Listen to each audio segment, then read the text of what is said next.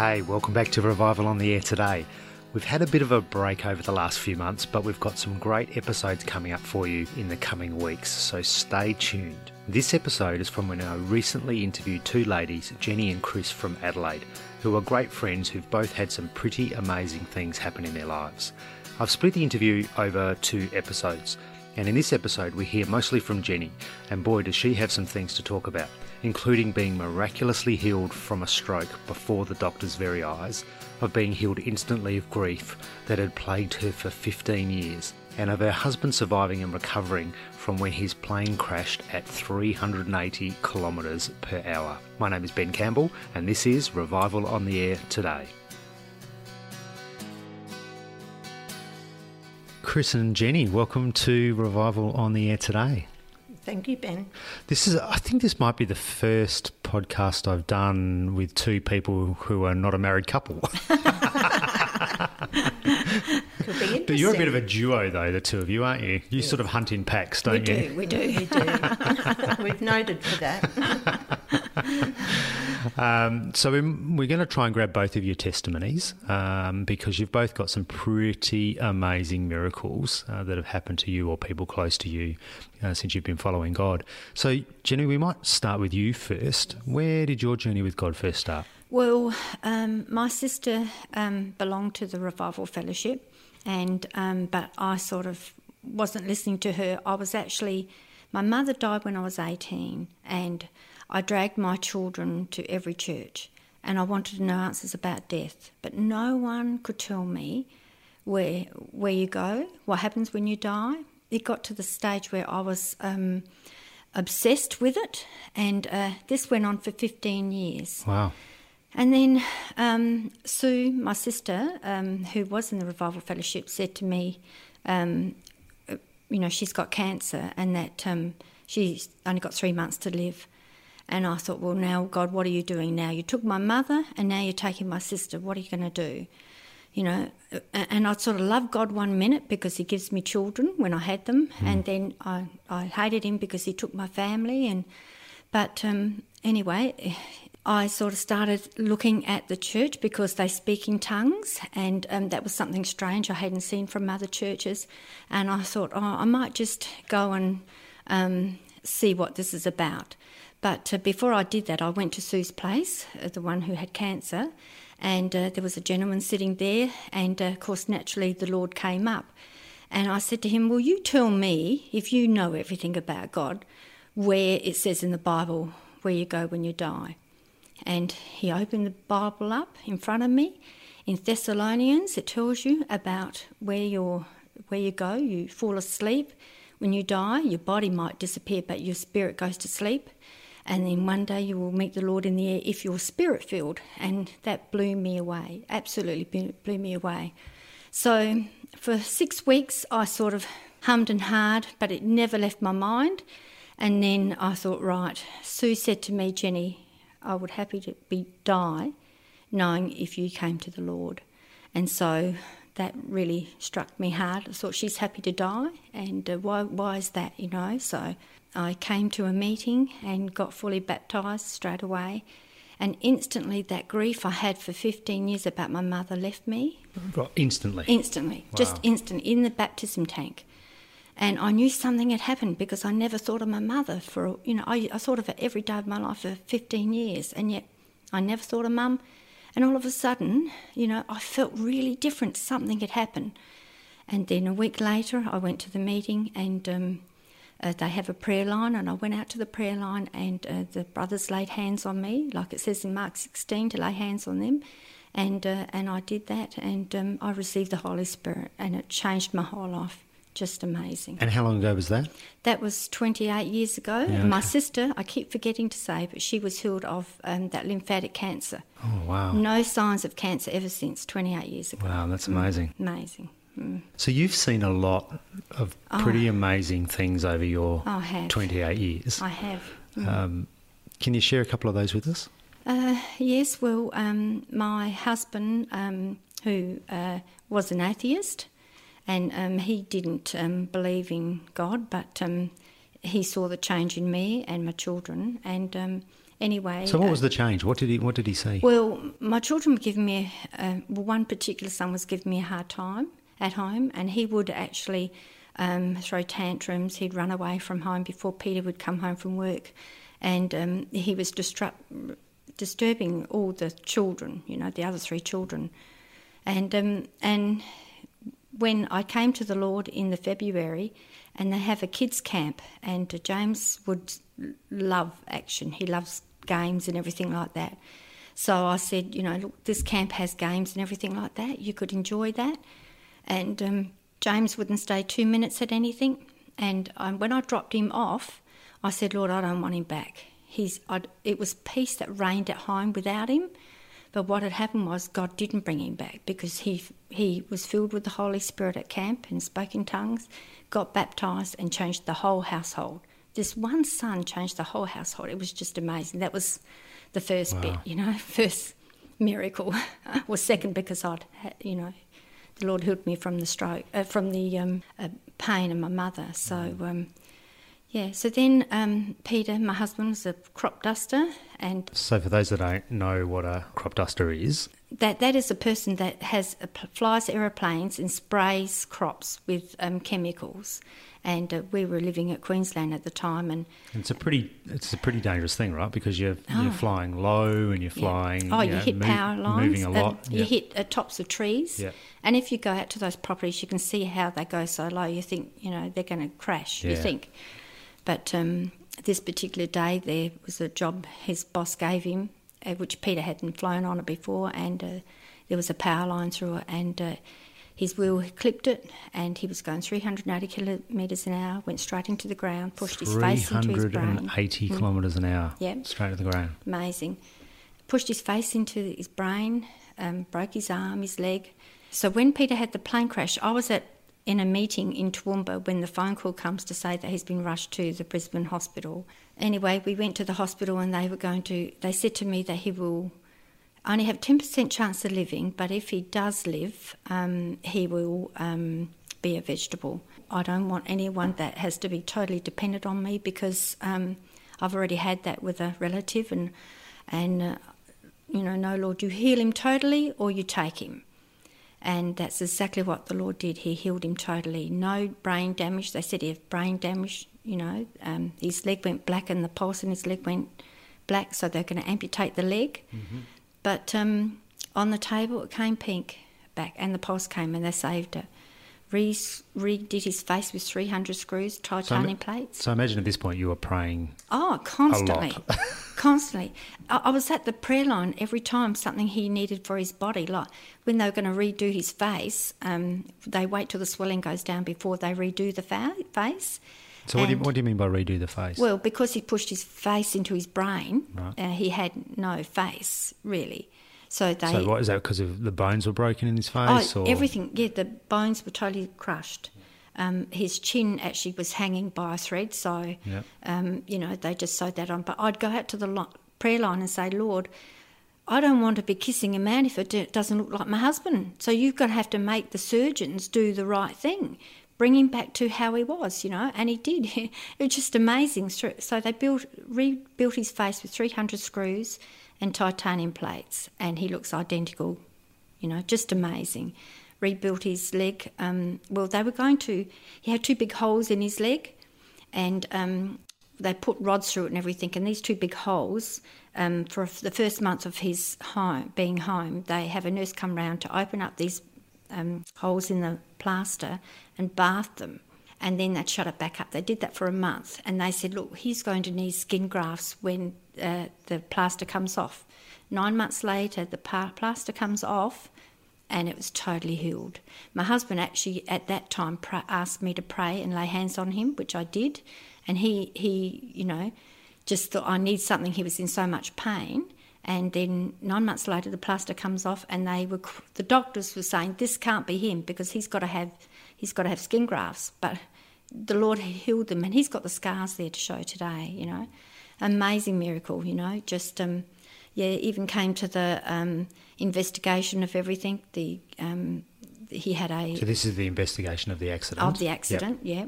Well, what happened when Peter had the plane crash? He had crashed and made headlines because the ambulance and the fire brigades went there straight away, but no one would touch him because they didn't know the chemicals that were there. Oh, the chemicals that he was that he carrying was on the spraying, plane. Yeah, right. And so um, no one would touch him.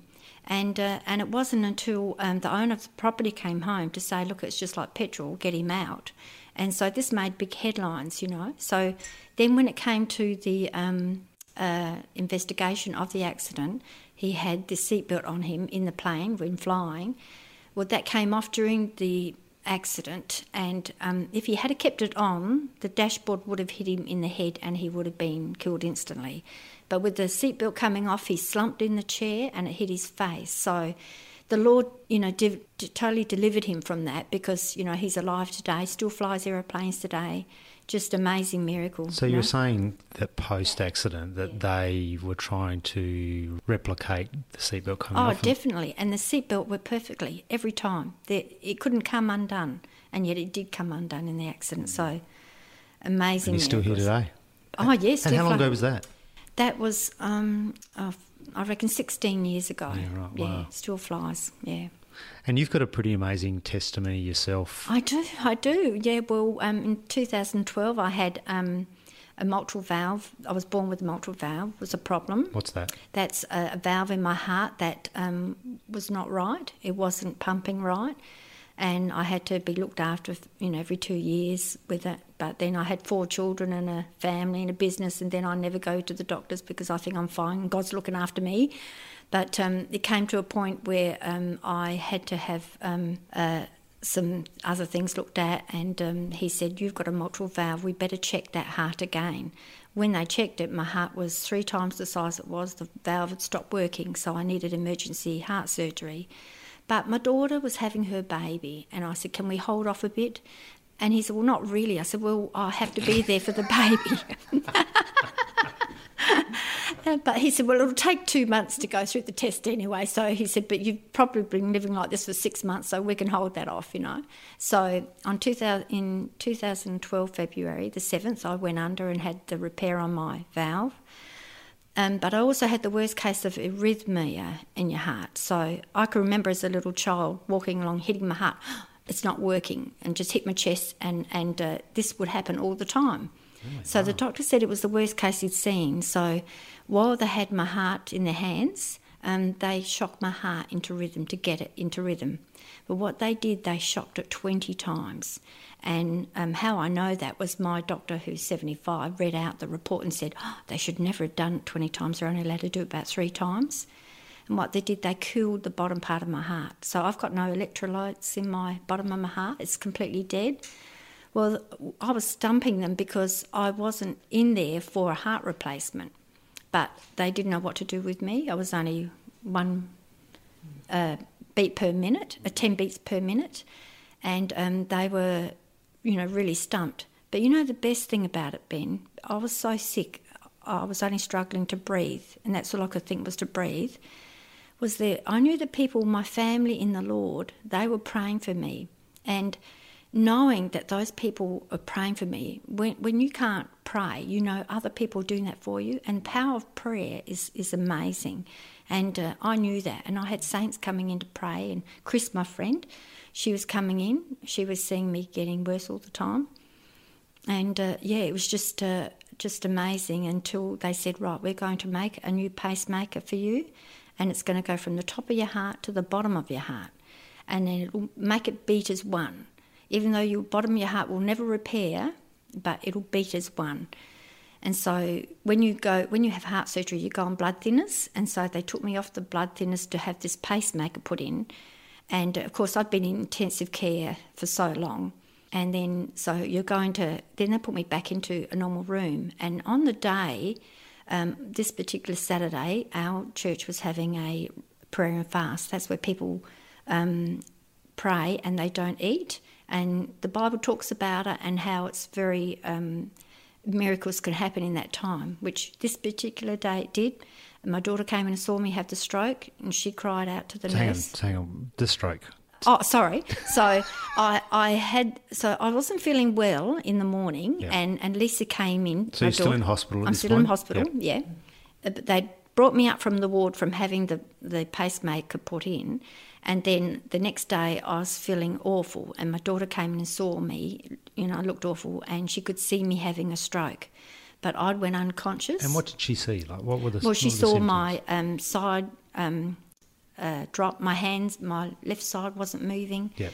Um, everything was dropping on my left side. So the classical s- stroke, symptoms. Yeah. But where this blood clot was, I'd lost both eyesight. So it was right in the middle of my brain or wherever it was. I was getting affected by both sides, but mainly my left. And um, but so she had. So I went unconscious and woke up in, in the CT scan. But in the meantime, Lisa had rang our pastor at, at the time at the meeting for them to all pray for me to be healed.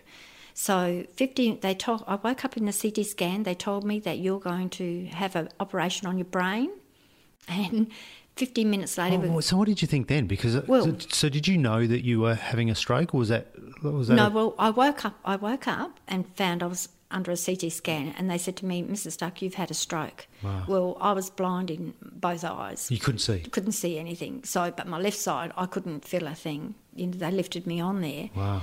And so yeah, you know. Um, So what, did, so what did you think then when they? well, all I just thought, God, no, I can't have brain surgery. I'm in here for heart, not not brain.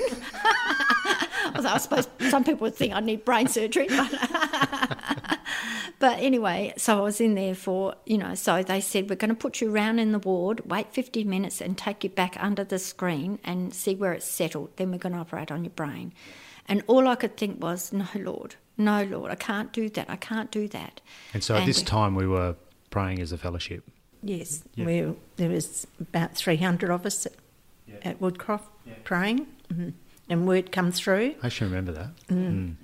and Pastor Paul got out the front and said, right, we need to pray Right now. automatically Yeah. right now for Jenny. hmm Yeah, it was just, um, you know, I, I was just thinking, Lord, all I can do is just lean on you because I've got nothing else, you know.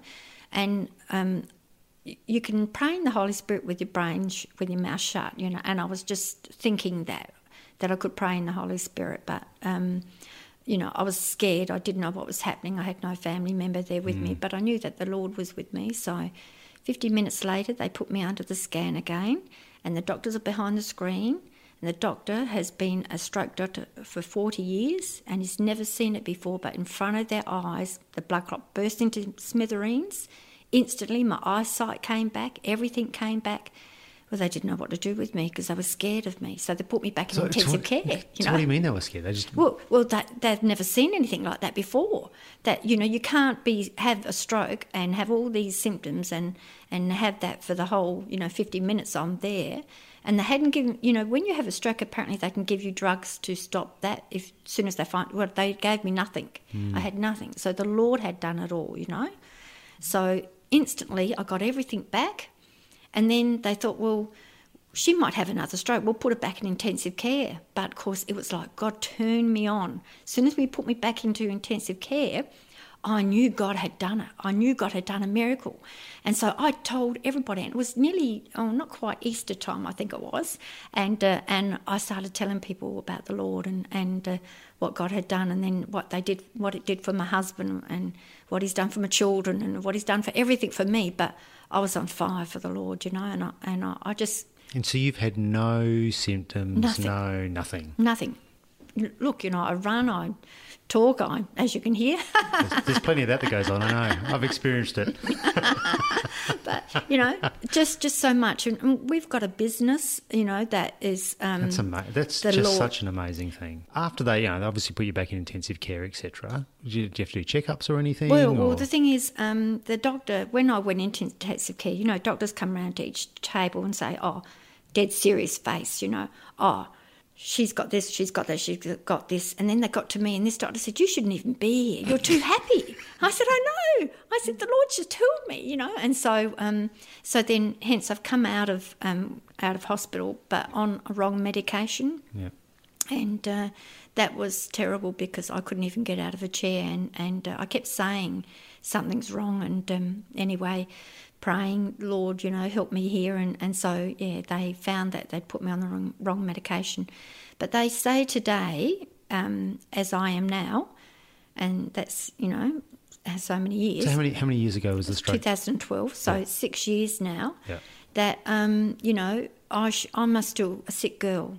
They say that my heart it's. They don't know what to do with me because I've never never seen this before, Mm. and yet you know um, they say, well, you know, you're sick. You've got to take it easy and lie down and don't do anything. But I don't. You know, as Chris and I You're a, said, pretty, you're a pretty hardworking person. I am a hardworking person. there's no there's no slowing you down. no, that's right. And and Chris and I went away, you know, to um, um, New Zealand, and we had a fantastic time. And you know, you wouldn't stop me from doing anything because it's the Lord that's doing Mm. everything in my life. You know, He's changed me.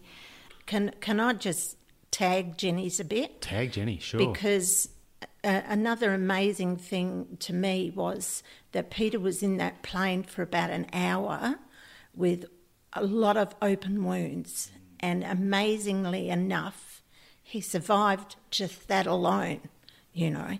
And then Jenny, the only way she could recognise him was a mole on his leg. He was so Is that right? he was so out of you know ev- Yeah. everything swells Yeah. and the other amazing thing while this dear sister's got well dear sister in the lord ha, has peter in hospital in brisbane number two son decides going motorbike racing or cross country and he ended up in the hospital at in in Dol, uh, in Toowoomba. So Peter's in the in the Brisbane hospital, uh, in intensive care.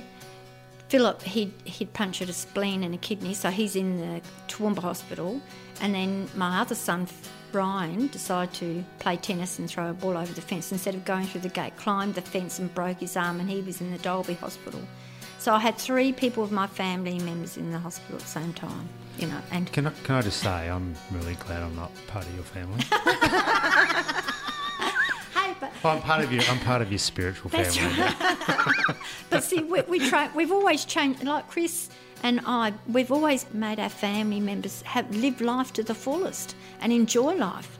Don't sit down and be on a computer these days. That there's so much out there, but to have the Lord in your life, that's what makes all the difference. Mhm.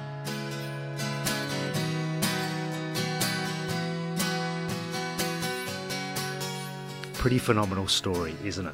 I just love it, Jenny's absolute faith that God will work in her life, regardless of what the circumstances might look like at the time. And that's a promise that we're given when we read in His Word. Don't miss part two of this interview by making sure you are subscribed using your favourite podcast app.